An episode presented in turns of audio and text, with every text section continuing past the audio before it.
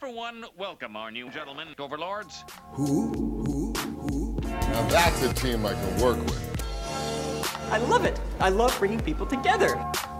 How are we doing?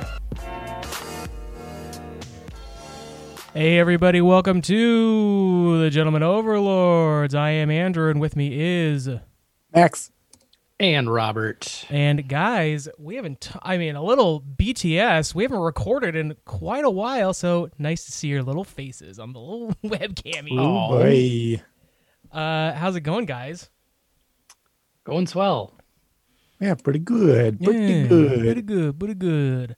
Robert, you got a new webcam, so you're in a completely different position than I'm used to in your room. Ah, so many new angles. Yep, new webcam. Need to see my boys to talk about flims and television. Mm, I have moved rooms in since we last recorded. I uh, have been yeah, you- recording from the basement. Now I'm back upstairs, baby. Ooh, out of the doghouse. He's baby. back. the doghouse. yeah, I finally bought my wife enough flowers to earn credits to to move my way back upstairs. You know how Uh, that the works. perfect amount of bouquets. Finally, Mm-hmm. Yeah. um, looks good. You're sporting uh, a lot of a lot of books, which I think It's the they, yeah, it's they're the- card they're cardboard, aren't they? Yeah, Yeah. These are, this is a this is just a cardboard stand that I had erected. standard Zoom background. Yeah, that's right. This is the uh, this is the uh, person on CNN background of just whatever book they want to highlight. No, I moved upstairs. I've got some acoustic paneling on the walls in here, and so uh, yeah, really spiced up the room. Damn, he's gonna be coming in sounding nicer than us, Yeah. Max. What the fuck? Finally, Yeah, I'm gonna have It to ga- put up some acoustic paneling in Yeah. Andrew's room and then move in. I couldn't sound better than you guys with just my voice, so I had to I had to cheat with uh, acoustic paneling. Hard to compete with these buttery. Uh, uh, I don't know what to call them. Voices, Pipes? That's the word. pipes. That sounds good. I was trying to come Buttery up with a better word. Buttery. Uh, what's a word for pipes? Voices. We get a lot of we get a lot of five star reviews that say, "Oh, their voices are so buttery." Those pipes. just buttery, juicy. Um, like movie theater butter. Hey, that's a good transition. Are we going to talk about movies? let's do it.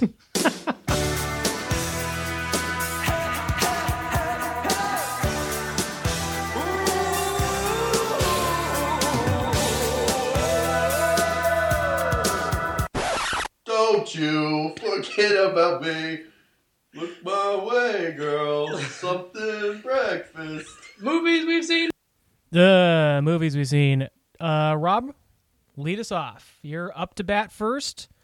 Ooh, Uh, the crowd's chanting Rob. movies we've seen. Robert and Robert, dun, Robert. dun, What did you see? dun, What did you dun, see? Dun, dun. Um, and then I, I'm pointing. I'm like calling my shot. Like, there's the movie I Mm-hmm. Yeah. saw. Look at the marquee. And it was- it's Tim and Eric's billion dollar movie. Did you do the? Uh, Uh, and I watched that with Tim and Eric uh watching that themselves. That's right. Uh, watch along.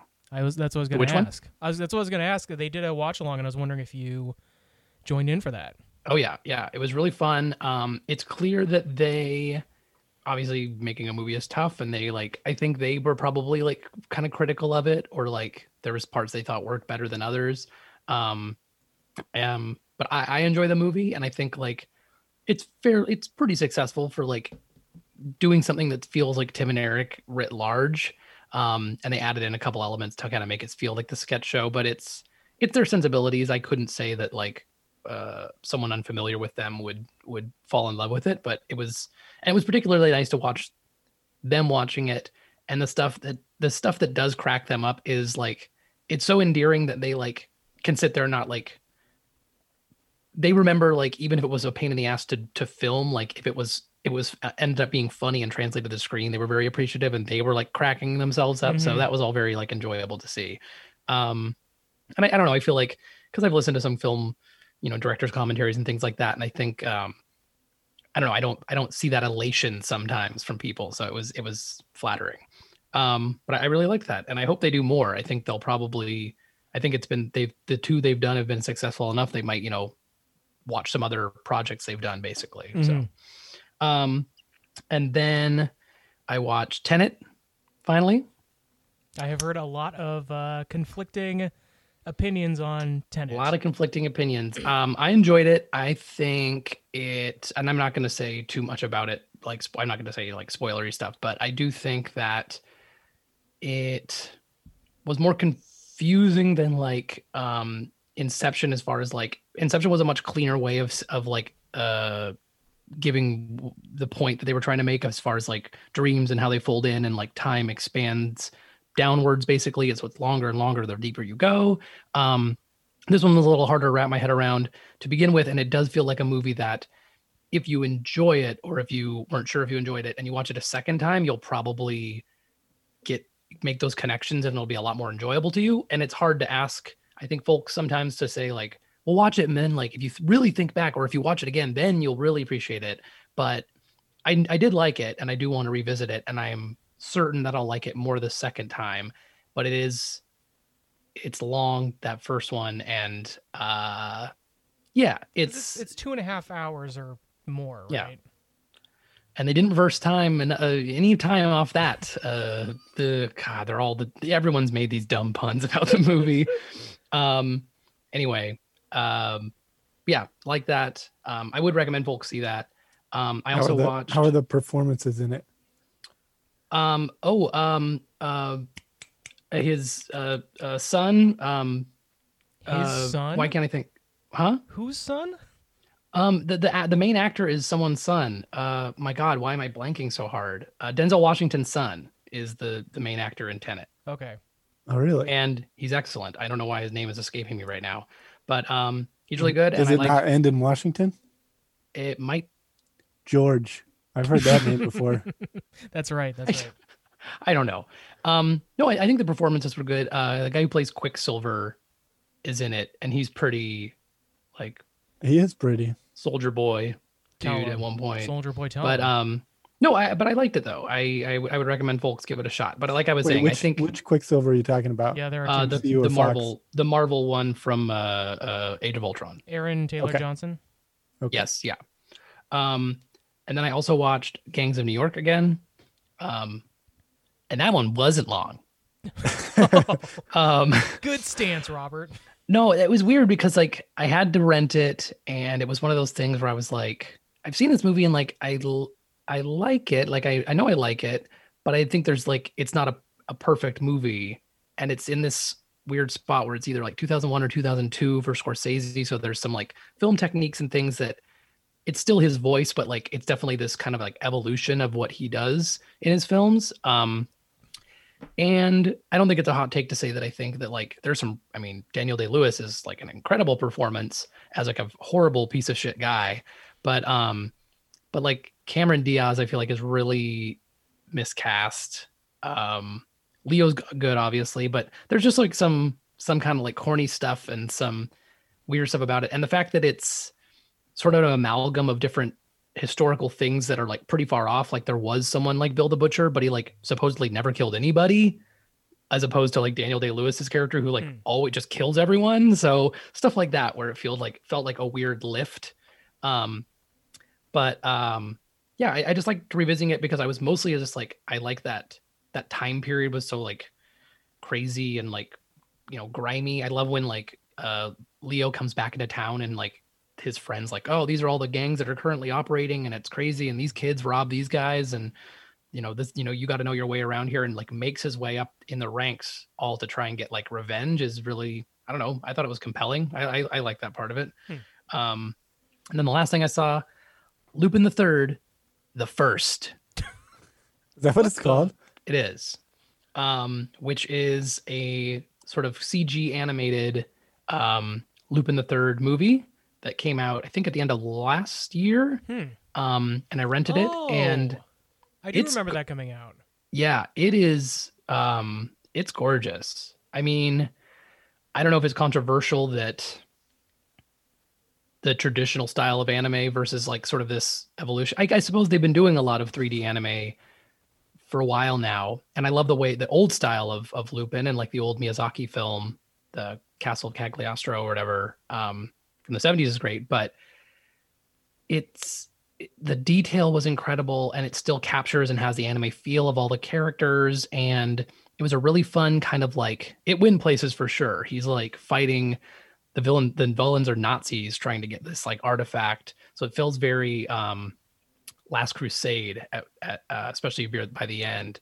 Um, it was great. I really enjoyed it. It really surprised me and like still totally crazy. It actually had some like uh Tintin, the re- the the one from a couple years ago that Spielberg I think did, the the Mhm. CG one. It had vibes of that where like things were happening and like tanks were driving through buildings that you you don't feel like you could get on film in live action, but because there's this heightened sense of reality, it's because it's sort of an anime live action a little bit. It it feels like real in a different way. It's um I really enjoyed it. I would highly recommend it, even if you're not super familiar with Lupin, because other than a couple of his cohorts, it's it seems like a jumping on point um, for folks. You just need to know he's a gentleman thief and he's got a couple buddies that he runs with sometimes, and he's on a mission. That's the main thing. So I really enjoyed it. I would I would definitely have folks uh, check that one out.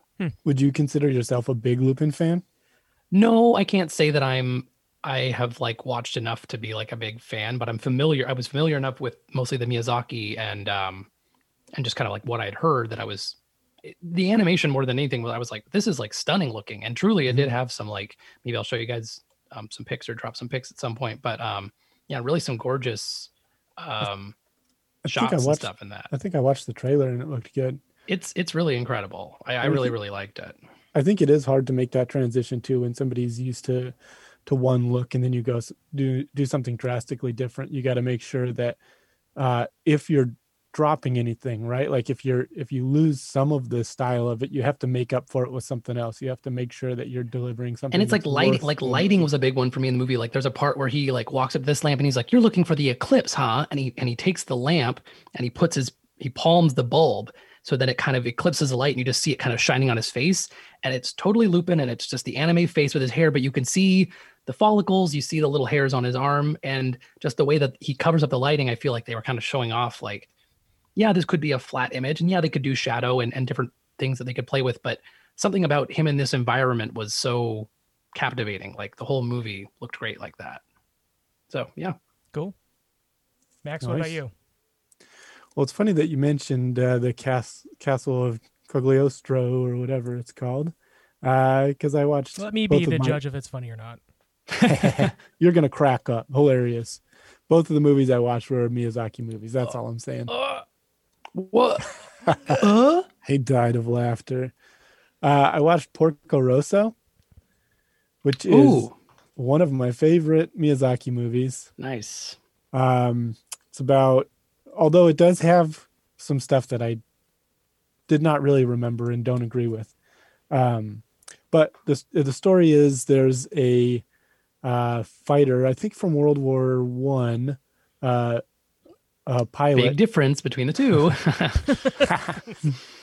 but he gets turned into a pig uh, through a spell. But he goes on flying and and um, gets mixed up with some sky I think this pirates. is Spirited Spirited Away is where they become the pigs. Max, you're you're confused. Oh, my bad, my bad. Yeah. It's it's a Miyazaki thing. It happened in uh, Lupin. If if you were paying attention, you would know. Lupin becomes. a Oh, come to think of from it, every single Miyazaki movie is just people turning into pigs. It's the thing he has.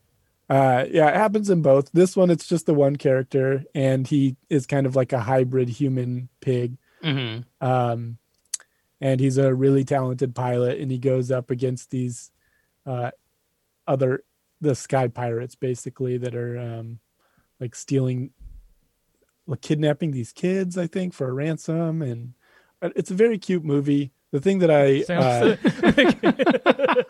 cute plot. yeah okay. Yeah maybe skip, skip from one to the other. It's really cute because the pirates are really like they're really kind to the kids and the kids are like really happy. It's kind of like a field trip for them going on there. So This is some weird, really uh standing these uh weird kidnappers. it's uh it's a very charming miyazaki take on p- pirating On and kidnapping. kidnapping and such because he he takes the kids and they're just like uh uh, make like oh we get to fly that kind of stuff and I, then you know what? They, they're, I like, think they do sure that. they don't get similar hurt. thing in Castle in the Sky because I think a couple people gonna get taken in by the sky pirates on their journey, and I think they're all equally like, oh wow, like kind of on a big sky ship. I've so just been waiting maybe there's for- something to these kids getting taken by sky I've been, pirates. I've been waiting you know, for pe- Miyazaki's take on kidnapping for years. so Please, Miyazaki. Oh, please. But the part that I didn't like is there's uh, like it's pretty sexist and it it kind of like goes against it uh, at points. Like um they're basically like hey women can't uh, work on planes because planes are complicated and and women won't get it. And then they have the women like really make a great plane. So they kind of go against it in the end but they they put out the sexism out there. And then they have this 17 year old girl and every single guy in the movie is hitting on her throughout the whole thing including this guy who uh, proposes a marriage and she gets put up as a trophy essentially for the the final flight. And so none of that is good but um other than that it's a fun movie. You know, it was a different time, not it's that a long different ago. exactly different time within our lifetimes and, Yep. uh, but i just think the the flying is beautiful i think the the character interactions other than uh The sexist ones. the, the yeah other than the sexism and the pedophilia and all that other than that it's, Jesus. it's great uh yeah it's kind of hard to to to talk it up after you know also It's your acknowledging all that fault. this is not, yeah. this isn't But on I the back of the box, my man. I just like the uh the planes. They look so nice flying through the sky. And the guy's a pig and he has a mustache Max and a it's a fucking period plane piece. Here we go. Here we go. Just pretend that half of the movie doesn't happen and you'll like it. Wow. The other half's fantastic. Uh and the other movie I watched was Nausicaa of the Valley of the Wind. Ooh, that's a great one. which uh, I was inspired to um, watch again because I played this game called Aegis Defenders, where um, like basically they came out with a trailer and everyone accused them of stealing the art from Nausicaa because it's it's got the the giant bug creatures, uh, like the giant pill. It was just footage from Nausicaa. It pretty much is. There's like an old man with a beard, and then the- the uh the creator kind of had to come out later and say, "Hey, I you know I might have seen that. I Hey, what's what I Nausicaa? doing." Uh, well, oh, whoa. Yeah, Oh, cool. I'll check this out sometime. Oh, this is kind of like my game. Oh, this is kind of cool. It's think they weird ripped 'cause off in my the game. Article I read, he was like, "Yeah, so we're thinking about uh, changing the color scheme because basically they they boil it down to like the the main girl is wearing blue and the guy who's a, a bearded guy is wearing brown, uh, and that's not the only similarities. There are a ton of similarities in it. Uh, you'll go. Hey, I'll see your ass in court. Yeah, I, I mean, it's weird because they said, okay, so we're going to change the colors, and then they don't. Like I'm playing the the final version, I'm playing it years later, and the colors are exactly the same. as Wow. the First trailer. They're And like, maybe maybe they're not looking anymore. Just change it back. essentially, I think is what happened. They just don't care. Uh, But free, uh, free DLC update. Uh, back to the original colors. the game is kind of fun. Uh, I haven't played much into it, but the movie's also very cool, and it's got a, uh compelling story about uh, being- Nature versus humanity. and respecting nature living yeah living with it rather than trying to dominate it uh, Mhm. which is a big theme in a lot of miyazaki movies Yeah, and- Mononoke and yeah very very important and i want to watch mononoke again i want to kind of see how the two of those stack up against each other but uh, a lot of cool stuff cool sci-fi world kind of based on uh, Moebius stuff Yes. and uh, you- there's like a little flying glider that she's always going around Oh, on that like yeah. you know one of those things that as a kid and as an adult you just kind of wish existed in the world so you could go around you know play around fly around wherever you want to go Mm-hmm. that would rock.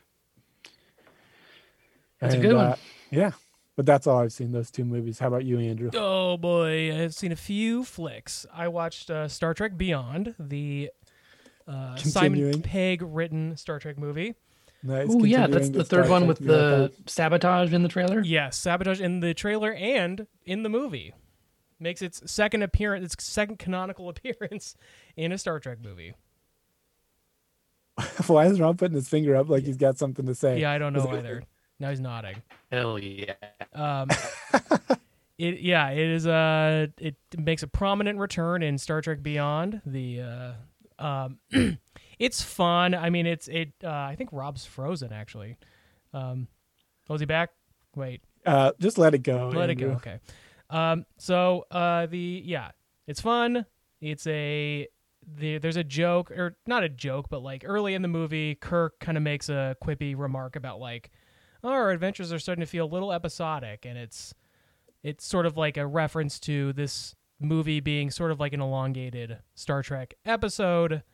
Um, yeah, it's fun. It has um, I can't remember her name. The actress, Yeah. the actress who plays the the mummy in the new Mummy movie. Um, and she's also Tom in Cruise. Tom Cruise. Yeah, she's also in Oh, Ready Player gosh, One and the first Kingsman movie. And I can't remember her name, but she's in it. She has a really fun Oh, she role. played Giselle. Was that the one? Yes, the one with the Gazelle? sword, Gazelle, Gazelle. yeah. legs. Yeah.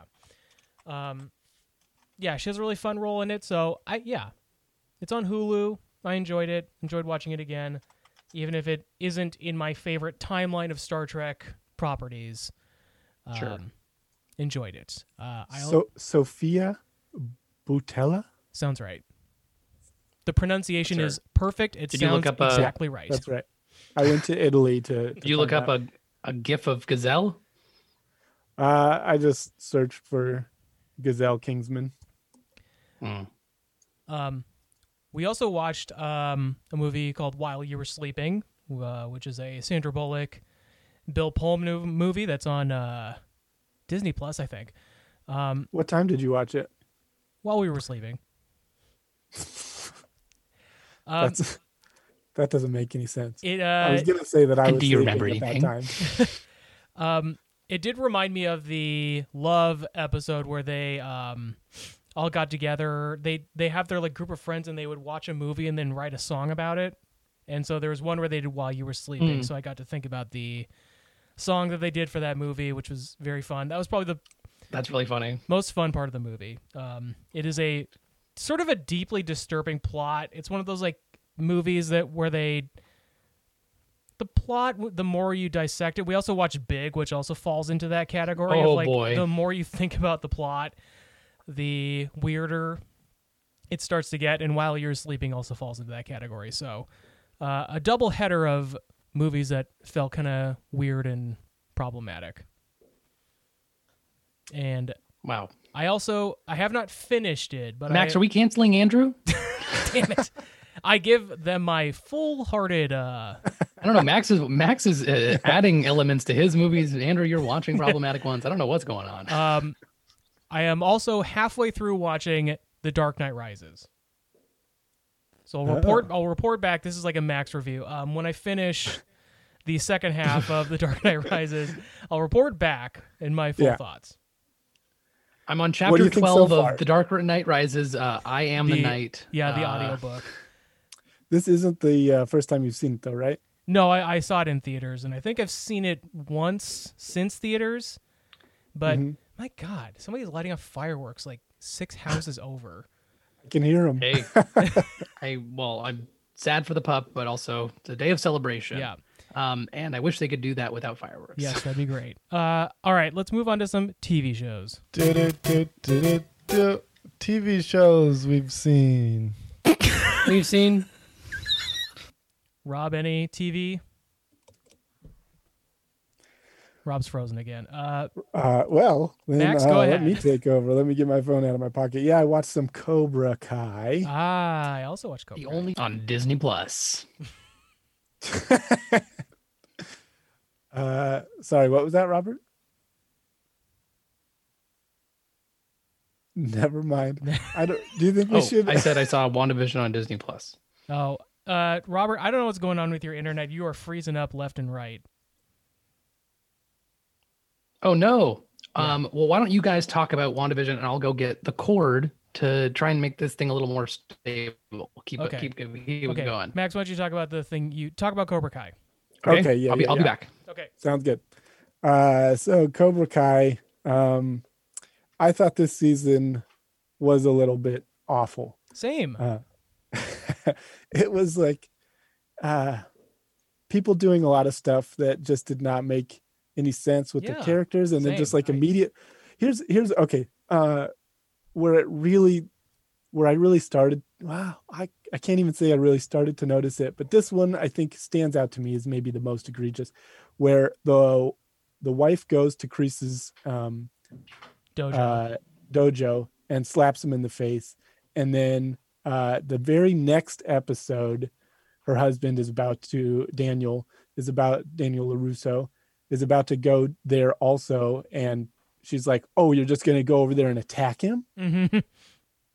Like exactly what she did. And they kind of mentioned that in an offhand comment later, but like, she was playing the like high road thing and there are just so many examples of that of just people being awful doing things that wouldn't they they shouldn't do and like the the whole series is kind of that like people people do things that they shouldn't do and uh but they have enough redeeming qualities about them that you can you say okay you know the bad with the good but this time seemed to be way more weighted on the bad side I agree. I I was making the the comment to my wife that there's certain characters that are they try really hard to keep balanced and like keep like on the side like in the middle of like are they redeemable are they awful and like there was certain characters we're talking about cobra kai robert Cobra Um, Kai. Yeah, I was gonna say we, Ah, we I'm gotta back. Hey, I'm back. Uh, I'm gotta back. fill Robert in. You're like very confused Yeah. about who you're talking about in one. I'm like division. Wanda and Vision bad. uh, there are certain characters that they teeter on redeemable and irredeemable and there's like they just like there's certain characters that are just beyond redemption at this point like Mhm. they got really close i don't want to give away too many spoilers if in case people have not already binged season three or something but um like hawk was like it was just like getting to the point where i was like even if they give him redemption it's getting to the point where like i'm not to care Yeah. when they do and they they almost got too far with him but now they're doing like stuff where I you're say they did get too far. they, I mean, they the they kind of did. I hate was- that kid. Yeah. Um, and then like they're trying to like give you like why Kreese is as bad as he is, and like why you know like, and then they give you the whole storyline with um, what is her name? Not not uh LaRusso's kid, but the girl she fights with. Oh yeah, uh, I forget her name as But well. they give you this story of like she works to support her mom, but then she's also like, uh, an, like she she breaks into the Larusso house and like they terrorize these ki- other kids. So it's like you're Yeah. left you get this story of like oh she's you know she's like really like she's got a good heart and she wants to support her mom, but then she just does like dastardly shit all the time.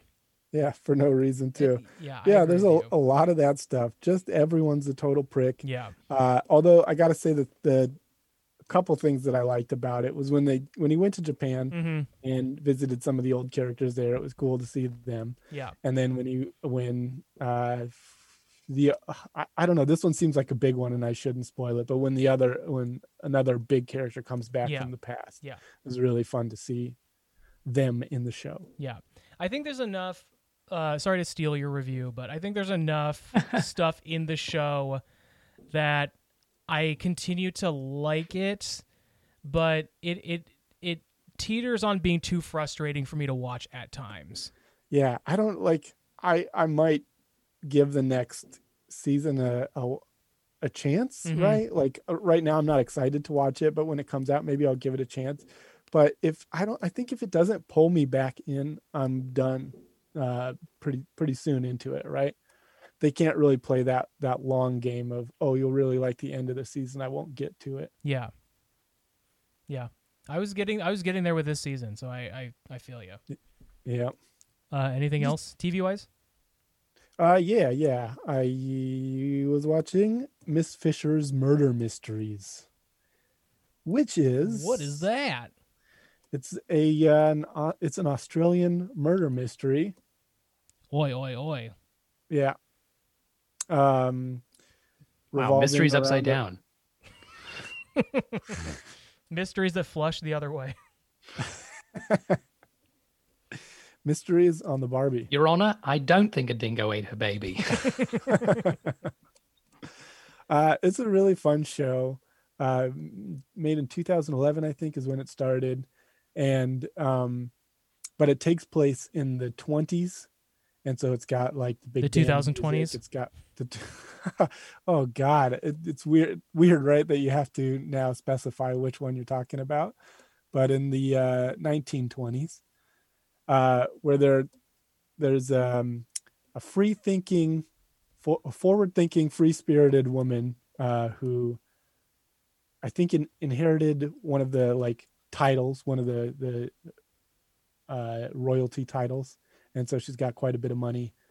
But uh, she goes around and and gets into trouble and solves mysteries, and it's got a good supporting cast. And uh, she doesn't have an Australian accent. I think she's from the U.S. Maybe. Oh no, no, no, from Australia, but she has more of an an uh, American or or maybe English or what is. There's like a hybrid. she- Okay, so she's not supposed to be Australian. well, she is supposed to be Australian, but she's like the like the educated Yeah. out of speaking. You think like the father's the Australian. killer? Nar. there is some of that. There is some of that in the show. And it's so fun. Man, I love Australian accents. But uh the the outfits are great. Songs are great. It's pretty funny. The characters are are uh are neat. Their interactions are cute and uh it's just easy to easy to get into it. Easy to enjoy the characters and and all of that Yeah. and there are a, a few pe- recognizable people that pop up. I'm I'm trying to think of the only one that I think of like a recurring character is um, Miss Sprout, Professor Sprout from uh, Harry Potter is her Ah. her aunt, the one who who uh, makes the mandrake scream. The continuing adventures of Mrs. Sprout. exactly. She's playing the same character in this. Wow, she's pretending to not be a wizard. Yeah. Incredible. Nice try. calling herself Aunt Prudence. But yeah, I'd recommend it if you can, if you have access to Acorn TV, or if you uh, can get your hands on the DVDs, check it out. It's a good one. Cool. Uh, and let's see, I think there's three seasons. I'm in like halfway through season three, and then there's a movie. So working through it, I'll let you know when when I'm finished cool. the, the final verdict. But but right now, yeah, definitely check it out if you have the opportunity. Um, Andrew, I've got fireworks over here too. Nice. Nice. Yeah. Um, Robert, I was thinking, why don't we move the discussion? We can do a discussion of WandaVision maybe on the bonus, since I feel like we could really get into it. Sure. Uh, Why not? So why don't we move that to the bonus? But is there any other Kind of a ste- uh, wow. This is you're kind of springing this on me, but uh, okay. Um, so I'm going to cut you off and uh, I'm taking away your microphone completely and uh, shut the fuck up. You guys had an emergency meeting when I ran away. Yeah. Um, is there any other this TV? just the, the audience tease. We wanted to let them. Oh yeah, by the way, there's a Yeah. bonus, and Oh, you're by the missing way, if content. you Man, I guess you'll have to go to the Patreon.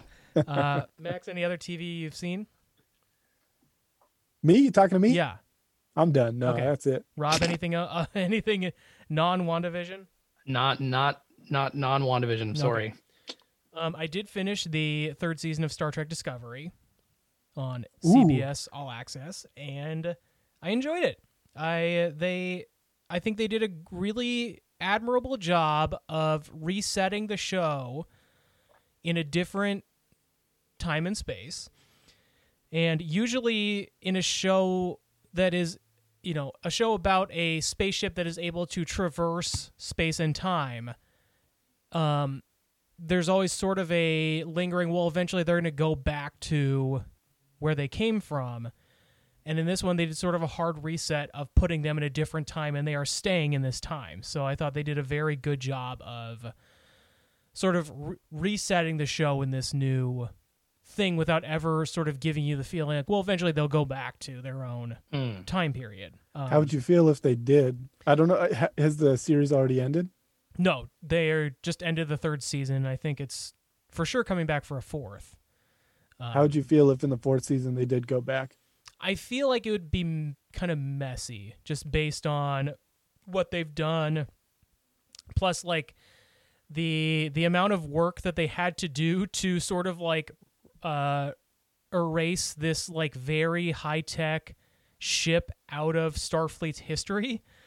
Um the work they had to do for that for them to come back would just sort of negate all of that plus all the work that they've done to establish themselves in this new time period so yeah, I'd, I'd feel a little crummy about it, and especially hopefully because they they are they're gonna have a show uh, that takes place in that previous time period that has characters that were previously featured on Discovery. Um, so yeah, I enjoyed it. Uh, very much recommended for fans of Star Trek, and honestly, like I think a lot of um, criticism about Star Trek comes from its like lack of fast pace and action. Um, and I think this sort of uh, balances that well with what people like about Star Trek too. Hmm. So The tight outfits, right? it's the tight outfits, yeah. It's the tight outfits and hot actors. Yeah. I like tight outfits and I like it dry, dry storylines. That's right, Just, yeah. just talking and diplomacy, my man. Um, so yeah, really enjoyed that. I'm also watching The Stand on CBS All Access. Ooh, how is that? Because I am a big, hey, I'm a Stand fan. Uh, the book at least, I don't. but I the can't. I, the old mini miniseries I am not a f- very fond of. the I can't speak for Closer to the mic, my man.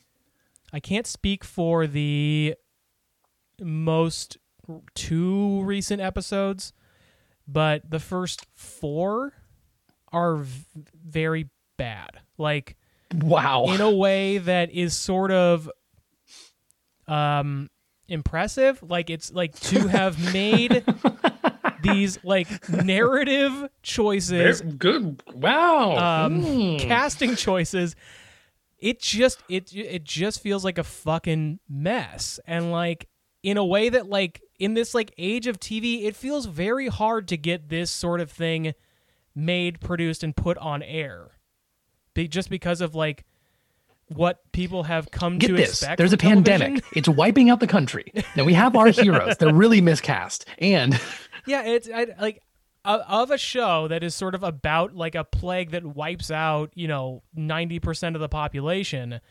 Um, it it somehow feels tone deaf to that, while you know like it just it doesn't seem to handle. It somehow feels toned down. no, like not not not tone deaf, but like it doesn't. I it don't like this didn't exist before this happened. We've just- had plagues before. it doesn't but- feel like they know how like it just like they don't even know how to handle a plague that's that's playing like that meanwhile we have a plague that's playing out in real life and They have stuff to draw off of and the source material, and they're still getting it wrong. Yeah, I mean, uh, granted, this was probably made, or at least mostly produced pre-pandemic, and a lot of it is either being done in pro- post-production or like they're finishing some, you know, later episodes. They put they they Photoshop masks onto their faces Yeah, right. in the movie. right, um, Or there's people who are like Captain Trips isn't real, and they like take their mask off Yeah. and they're like, Ugh. and like it's impressive because it's full of good actors. Like James Mm. Marsden's in it. Um, the the non Pennywise Skarsgård brother. Um,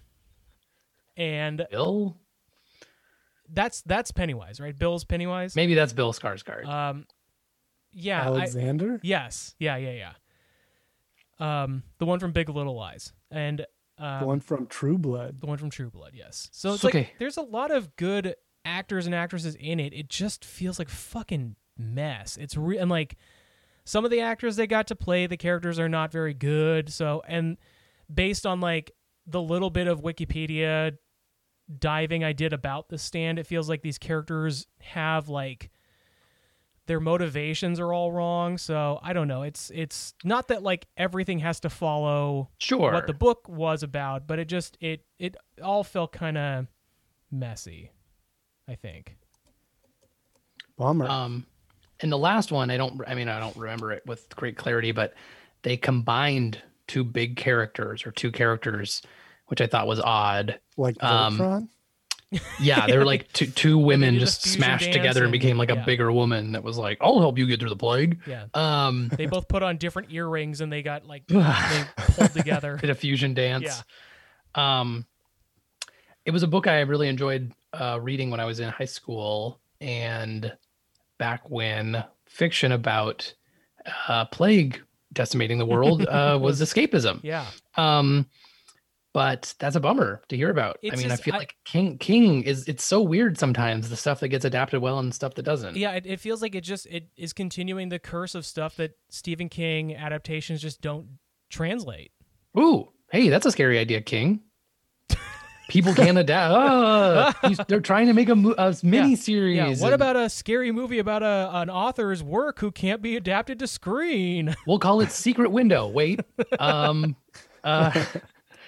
Yeah, it just follows Stephen King trying to make a movie and can't. Uh, his name is S- Stavin Queen, and uh, his work is just it's too good for screen. How about that?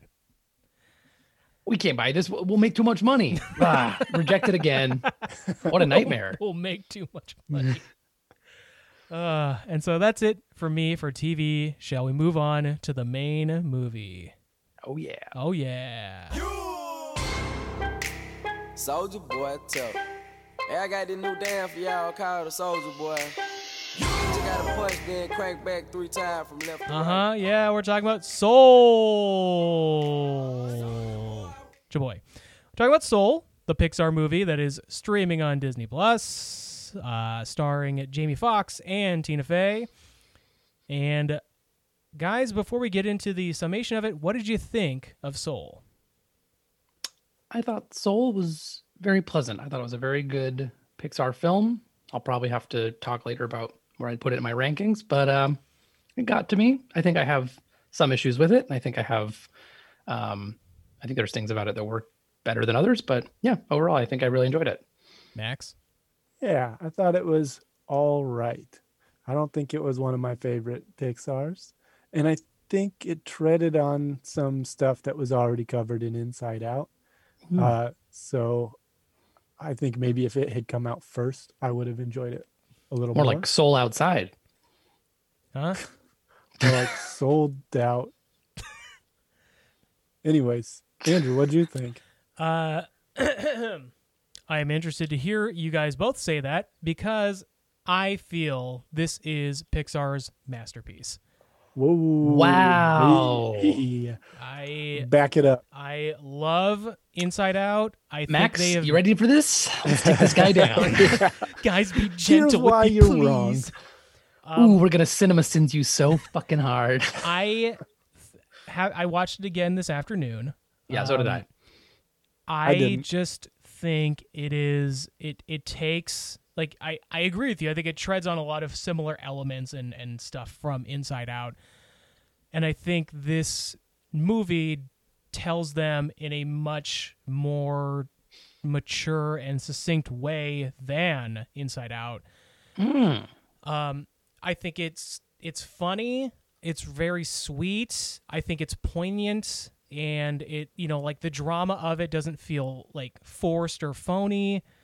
Um I think like they have made uh, obviously they've made great movies and like not that that not every Pixar movie is great. They have made some some movies that Still I haven't would, seen the Good Dinosaur. I like The Good Dinosaur, but it's not one of my like favorite Pixar movies. Um, Dude, what? That movie I haven't seen? but it is i think like they they know how to make movies they know how to crank out stuff that's going to make a lot of mo- money you know the cars movies and Monet. things like that but i just think that this is their finest work and i think it's their best movie Wow. Yeah. Well, I, I want to get into it. Um, where do we start? why don't we quickly sum up the movie so it's about uh, jamie foxx's character who is a jazz musician slash teacher who is sort of not he hasn't gotten the break that he's been looking for he finally is invited to play this big show and through walking through the street he avoids death many times sort of in a comical way and then he ends up falling into a manhole uh, he sort of he's on the the teetering on the brink of life and death his soul goes into sort of a waiting area for souls where you either go to the great beyond or you go back to earth where he is tasked with um Well, he sort of- pretends to be a mentor. yeah, he he pretends to be a mentor to this uh, soul who's never been able to find her spark, and so they go to Earth. They do sort of a body swap, and it's sort of about finding her purpose at the same time, maybe finding his. Her purpose, because he becomes a cat. Ah, Max. Ah. very good. um, so I guess like for me, I I could make my pitch about why I think it's really good. I'd I'd be more interested to hear why you guys feel like it's just sort of a middling Pixar movie. Well, I don't know if yeah, I don't know if it would I would be fair to call it middling for me. Um, and it hit me harder the second time. Um, I think that the parts that I thought were uh, that I liked the most buoyed the movie more for me even the second time. Um, I think I like it overall. I think the obvi- I think the best thing is a part of it is obviously uh, Jamie Foxx's character Joe trying to help 22 find her spark, and there's a conflict where the body swap is maybe my least favorite part, not because 22 isn't in Joe's body and and learning things through it, which seems like that was what had to happen in that situation, but there's just like a general part of me that wishes that like somehow that was happening without the the cat and everything else. I don't know. I guess it's hard to put into words because like that's not bad necessarily, and I and I feel like a big part of why I like where it all ends up is because 22 sort of experiences the normal parts of life that aren't like the spark parts of life that make life worth living. Mm-hmm. Um I I like that it's I like that it's realistic, like it's New York and it's it's you know, it obviously takes from these places. It's supposed to be actually that. But then there's like some elements of like like I think the um musician he wants to play with is not real, right? I don't think so. I don't think so, but like the the 22 Tina Fey's character has met up with uh, multiple real world uh, figures that have helped Mother them. Teresa, Muhammad Yeah, Ali. and that was like the only thing that like put me off a smidge where I kind of wished. Mm, see, it's hard. I feel like I'm I'm almost like backtracking on even my own criticisms, but like It- but I guess that element of it- like I like wish there was. he wasn't Oh, playing sorry, with go ahead. like he wasn't playing with like a world famous musician. Like it could be Oh, yes. a she is a local Yeah, jazz yeah, yeah. musician in New York that we just have not heard of too. yeah this wasn't this wasn't New York and they didn't have to invent some uh, you know completely false thing but i guess for that reason i kind of wished i don't know there was something about like uh them interacting with like other real world historical figures that i thought was like an, interesting choice but um i don't know I, I feel like i'm going around in circles it's not that i didn't like it um i really did like it um i guess i'm just trying to like place it in my rankings but um we can talk about it. I don't, I don't know, Max. I'm I'm I'm floundering. You you you should you should talk a little bit. I don't think I'll be able to say much more than that uh, because it wasn't like I disliked it entirely. It was just kind of uh, didn't grab me as much as some of the other ones did. And I, I mean, it's it's a Pixar movie, like you said, so it's they're talented movie makers, and even even their duds can be good. Even uh, the ones that I, I don't know if there's one that I actively dislike. I don't think I've ever disliked a Pixar movie, even Cars. There are some that I haven't seen that like didn't interest me enough to actually go out and see. But us- usually when I get around to watching them, I do like them. Like Inside Out, I kind of avoided Mhm. until I watched it, and then I ended up really enjoying it, honestly. And then maybe because I enjoyed Inside Out, where they go into like inside of a person and all the bits and pieces that make up a person and and how you can kind of like uh sort that out what what makes up you what's Im- important about these things in life and then they go ahead and do that again in this one i think it, it just felt kind of like retreading what they were doing because they they they're basically when they're teaching these um spirits that are about to enter the world they have to Mhm. you know develop certain parts of their personality and, and the whole thing is to find the spark part of it which is uh, not exactly what inside out was about but try, trying to she's growing up and, and she has to kind of work out uh, what it means to um, to live right? Mhm. same, same thing that happens in this one. What's it what's it mean to be alive? Yeah, it's well, it's like Inside Out is like learning about it's it's your body and mind and kind of like the experiences that make up your all your memories and and kind of that that part of you. And then soul is sort of like how you come out and develop uh, more ephemerally more like it's it's it's more liquid it's more like translucent kind of it's Ye- it's especially when they get to what the spark actually is Yeah. but then before that they also have like kind of they're developing these spirits and basically just shove them into uh, a room where they like pop out now you're uh, a confident person now you're Yeah. something like that it's basically just like you're not learning anything you're just being assigned these traits and then and then you go on to the world also you don't have any experiences up here pretty much uh, you're you're getting these these traits right off the bat which is a whole thing, right? Like um, nature versus nurture discussion. But basically, you get those traits, you go down to earth, and then uh, those traits just show up. Mm-hmm. not, Uh, that you, not that you can't fight against your own traits or change them, I don't think. But it seems like the implication being like you're born an anxious, you know, what's the one what's the one kid who was like, I'm gonna be an egomaniacal, you know, uh whatever. And they're like, ooh, this one's gonna be a handful. Like ya. yeah. Um, Um I, I I didn't really think about it either time watching the movie, but I did think about it while you both were talking about it. I would say this is probably one of the least accessible Pixar movies for kids. Like I just don't feel like there's a lot. it's very kids- heady. You know, like it's a, it's really heady, and there's not like other than when Jamie Foxx inhabits the cat. There's really not like a funny character for kids. what who are like the, the sign spinner, Graham Norton. Did a great job. Well, the, the- I do like the the. I mean, it's obviously it's beautiful, and Yeah. the parts in the real world world are great. But like the softness and kind of the aesthetic of of the Great Beyond and the Great Before are kind of cool too. Some of it is very sterile and grays and whites, and it's very like, um, it's very like.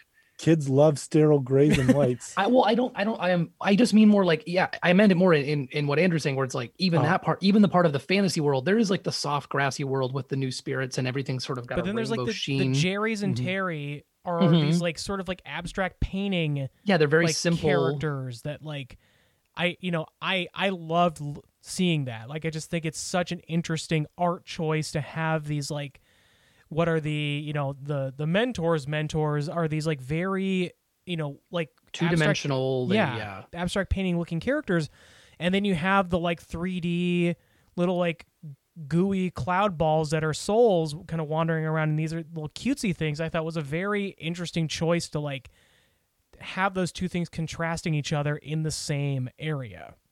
Yeah. And they even say like we're taking a form that you can understand, like we're we're something completely different, Right. basically. Yeah. Um um but yeah, I did like I'm trying to like pin down. I mean, there's you already described kind of like the journey that goes on, and um I think I mean like, some of the most beautiful parts too, like the the jazz, like when Joe gets into the zone Mm-hmm. and all the shots when they're playing in the movie are so beautiful Yeah. and moving and i feel like like the lighting like it feels like you're in like that club and you can feel like the temperature and like the when the lights change and stuff it's it's really something else um I think so like i loved that about it for me, and we can sort of get into more of the movie. What I think, you know, one, uh, like I said, I I think it's not extremely accessible for kids because I, I think it is gen like I think it's made sort of for people our age, right? Like it's a it's a movie that is about a person who thinks he's he his purpose on earth is to be this successful jazz musician. And that's play like music. that's his set goal. That's what he's meant to do and all this stuff. And the journey of the movie you think the whole time i mean it's it's a great kind of bait and switch journey which is that like you think that the journey of the movie is finding tina fey's or 22's purpose. It's going to be that she you know she's always like oh maybe maybe my purpose is is walking. My purpose is looking up at the sky or something. I'm really good at those things. And it's you think it's this journey of her finding what she's going to be good at. And really what the purpose of the movie is is to tell tell Joe that there is no like your purpose on earth is not the thing that you end up doing. And it's the your purpose on earth and your you know what is your spark is living. And what you end up doing is part of that. But it it's sort of like you're not like uh, what I took away from the movie, and, and this spoke to me very personally because I've just, you know, I'm 36 and have not found what is my my path, my journey. You know, like the thing that, you know, like my wife is an accountant, or you know, we have fr- friends who are in these different avenues in in the world, and you know, at times I'm just sort of like, well, what good am I if I if I don't have my avenue, my path?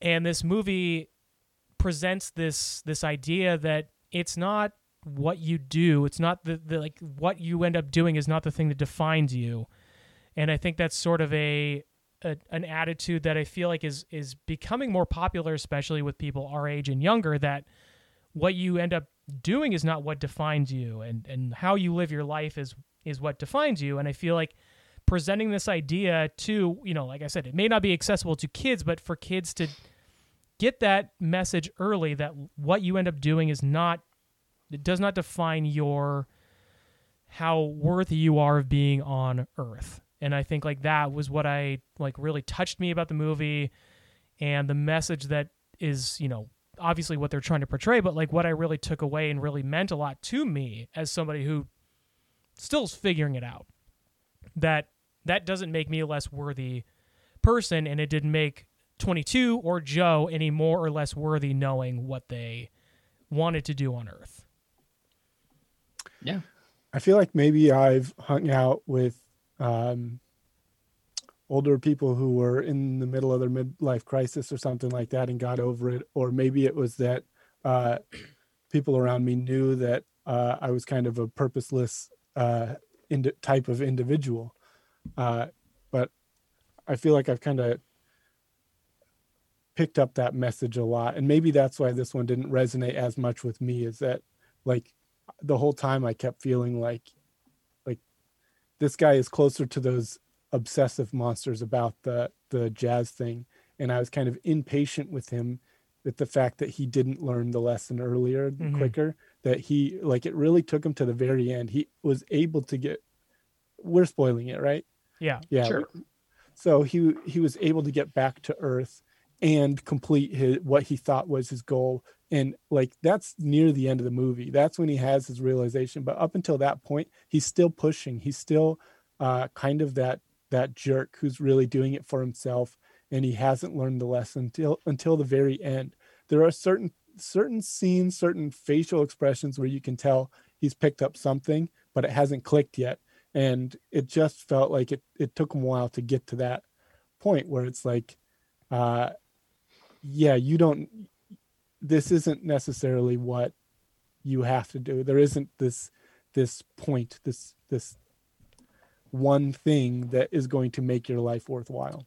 Well, and that's why I think he was failing to, and and never didn't even realize until very late in the game what the spark was and what he was actually trying to do when he was trying to find 22 spark, because mm-hmm. he's under the impression that music is his life and that it, and it it certainly is a big important part of his life, but he assumes that's his spark and that's his purpose and that's the thing that he's meant to do. And it seemed to me that remembering what living was part of that being music part of that being a mentor to others and teaching the music and and enjoying it that way um, the relationship with his friends and the relationships were all part of of what the actual spark was which was like you guys have mentioned which is you know like living your life it's not it's not the single thing that defines you. It's part of a myriad of things that make up your soul and make up what how you travel you know through your mortality. Um so i get him going up until the end and not realizing like oh it took you living in my body to to get your spark. That's not fair. Like you only liked music because you were in my body. And then uh, like you mentioned max he gets to play that show and he realizes he's probably just going to be playing that same show night after night and the thing he thought he was striving for and trying to attain wasn't what he wanted but it doesn't mean it doesn't mean he won't play music or won't continue to or enjoy it. It's just that he was actually just taking for granted the bigger thing and what 22 was able to experience in his body which is so much of life is just the little parts of of the living the parts that seem insignificant and seem like if he never had if he didn't have an instrument to play there's still elements of life he could experience um and you know and and enjoy and it- and it would enrich him and and make it worth living Yeah. so Speaking and you're ob- right you're right about that being heady for sure yeah. Speaking of obvious statements about the movie, I mean the the scene where he's, you know, he empties he empties out his pockets and he's got all the little knickknacks that 22 had accrued, and he kind of lays them out on his piano, and that's when he starts to you know have his memories about like teaching music and like teaching like specifically teaching a kid who's like struggling with the drums. And then like he has a memory about like playing music with his dad as like his dad is this like aging figure and then like being at the beach with his mom and like you know the feet the water washing up to their feet and stuff like I just fucking lost it. Like the first time I saw the movie, I was, you know, like I started crying. This second time, like I just lost it. Like I was crying so hard during that stuff. Well, and I and, think I noticed because his, you get to see like your some of your achievements and the big things that you enjoyed in life at the end of it, Mhm. and he's he's posing as this professor at one point. So he's seeing all these accolades and him earning his degree and him teaching these students and blah blah blah. And he's seeing all these things like, oh, these are great. But then he gets to see his things, and it's oh, he's sitting in a diner eating some pie. Oh, he's writing his name. He's talking to the kids in the, the class, but Yeah. they don't care. Blah blah blah. When you see at the end, and when you see him playing, he's going back into the zone to get back to to the plane, you know, the dream plane or whatever. And he's remembering some of those things, but it's you get the other side of it where it's like, yeah, I guess if you told someone like at the end of your life you're gonna you're gonna be seeing yourself eating that piece of pie, most people be like, oh, that sucks. But like he that's that tiny little that's one little tiny piece of life that he was like, yeah, that was just like it lived in me and it made it was just like yeah, a moment a moment of living. That's part of my soul. and That's the, the dichotomy of like seeing the scene at the beginning where he's like, "Oh, that's kind of a boring thing," and then when yeah, he's, like, oh, that sucks. Why is this in here? and then when he's playing the music and he's kind of remembering it from the other side, where like it's the, taking that bite and like that first taste of the pie where he's like really enjoying it. I just like, I you know again, Pixar is they're masters of this shit. Like they're just they they craft this stuff so well, and that I think was a very you know obviously intentional, but just like a very poignant thing where like you know enjoy like oh just, I just ate a piece of pie. What does that matter? And then remembering it more clearly as like God, that feeling when I took that first bite, you know, like that's the sort of stuff that you enjoy in life. And like I yeah, I think there's a lot of a lot of dichotomy they were able to pull off very well from the beginning to the end of the movie. yeah i definitely want to like reassess and like see where i would put it in my rankings but it is a really beautiful story and like yeah like in that quiet way of like it wasn't it wasn't doing a big like loss thing for me where there's like i feel like a lot of pixar movies uh, can affect me in that way where Mhm. with people sacrifices or people losing each other and this one starts with the death in the film Yeah. um well for the most part um and yeah it's just sort of more of a reflection on everything else like the the the living of it all. Um yeah it was really good. I i, I did find it affecting i did find it moving and especially at the end when when all of that comes together it was particularly satisfying. Yep. One thing that took me out of that scene, and this is just me, I think, uh, when he was laying out all of the things that they had done in the, the little twirly gig and all of that stuff, uh, there was a lollipop that she uh, had been eating, and it was out of the wrapper. And he had just been carrying it around in his pocket, and Uh-huh. he just put it on his piano, which is like the most important thing in his life. It's his spark, he thinks at that point. And um, I was just like, there's no reason that that thing didn't need to be like had to be out of a wrapper. It could have had a wrapper on there, and I wouldn't be. It wouldn't be triggering this OCD thing of, of he's just grabbing on. It's it's like his whole his whole pocket is ruined with this. That's so gross. How is it not sticking to everything? I was I mean And I so I was a little distracted. yeah, I guess like it would have it wouldn't have done too much to like just have some like pocket lint stuck to it, but they for some reason felt like it should look pristine, like it should be like a perfect lollipop and instead like yeah, it's been in his pocket of his suit where like someone had Yeah. previously put it in their mouth. There Well, it's just such an unimportant thing. it. There is no reason also for them to make a big deal out of it. Where he's No, like, didn't- oh, like- you know, trying to pull it out of his pocket and it's stuck, and he's like, oh, I'm gonna have to get a new jacket. None of that is important, but it did distract me.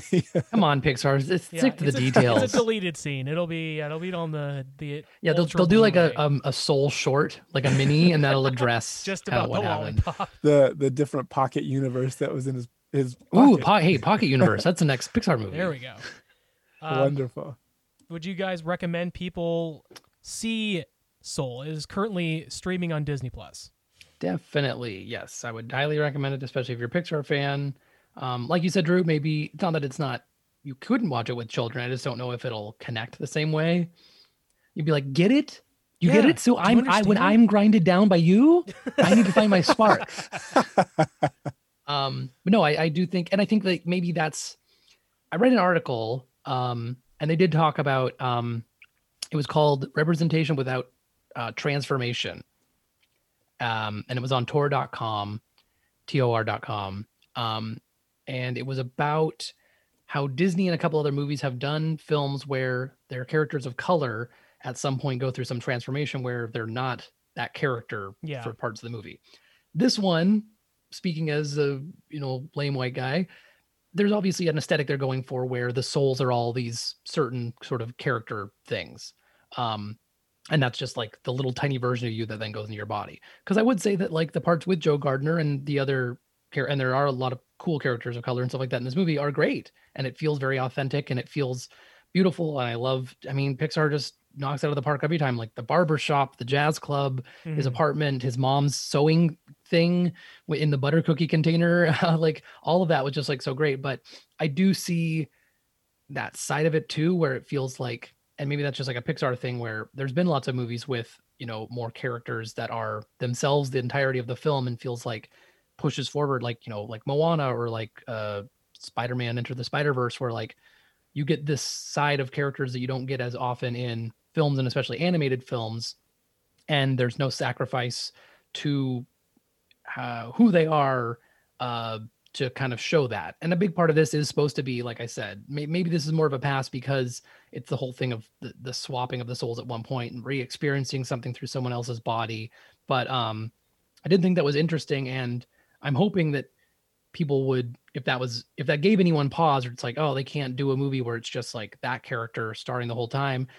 Th- They're they're definitely trying to say something too about about Joe Gardner and about the soul he's he's trying to uh, teach and all the experiences of his life and everything else. So I really Mhm. liked that about it. I was it was in, an interesting point when I was reading about the movie and that came up, but um, but um, I think it was handled fairly well, all Yeah. things considered. Max, what about you? Would you recommend people see it?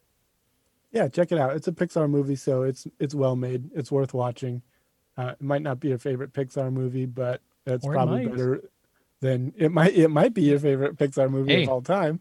Uh, very possibly, depending on what you're going through. uh, just kidding. Uh, it's a it's a well made movie. It's um, I think it's got a lot going for it. Um, it yeah, I think just because it's a Pixar movie and it's compared to its other Pixar movies, uh, that's probably why it's not wowing me. But Sure. if you're looking for a movie to watch, um, there's a chances are the other movie you would you were considering is worse than this movie. It's just because it's a Pixar, right? Because Yeah. Pixar makes good movies. So um, yeah, watch it, Yeah. even if it's not my favorite Pixar. Um, again, I reiterate, I think it's their masterpiece. I think it's their best movie. Part of that might be where I'm, where I like you. You made sort of a, a like a, I don't think you were joking about it, but like you know, a lighthearted Ooh. comment about like, I mean, I think it is kind of it, It's hitting it's hitting you, especially right hit- now. You yeah, said in where I am in my personal journey in in terms of uh, sort of learning things about myself. I think it hit me in, in a very personal way, and I I really appreciate that. And that may be skewing my view of the movie, but you know, I I, I I think that's important. That's important for any Yeah. art piece, right? To hit hit you as a person. And like Fight Club at one point was my favorite movie when I was that that that like teen ready to fight everyone. sure And so like it, it really um those things hit you. You Yeah. watch them at the right time and and they're going to it's that spark. sure yes see, yeah. Really- Andrew Max has found his spark. He's Wow. completely content in all elements of everything, so it doesn't matter. He doesn't affect him. Yeah. Sorry. um, so so, yeah, I just spend my time spinning signs and uh, guiding other people. you are my Graham Norton, and I um, I've always Oh, thought of I've been that way. waiting. I've been waiting for you to say that. Um, so By the yeah, way, I- Graham Norton, the Graham Norton show is awesome. yeah, it is. he's good. good. You guys He's watch it at all? Yes, Yeah. I've seen it before. It's it's quite good. It's very So funny. Um, so yeah, I I highly recommend it. Uh, if you have access to Disney Plus, I would say it's probably worth signing up for Disney Plus to, to watch it. I think it's that good, but And not like there's not other stuff to to check out also. Absolutely. All right, everybody. Ah, that uh, classic Mando theme. uh, we will talk to you next time. Bye. Peace.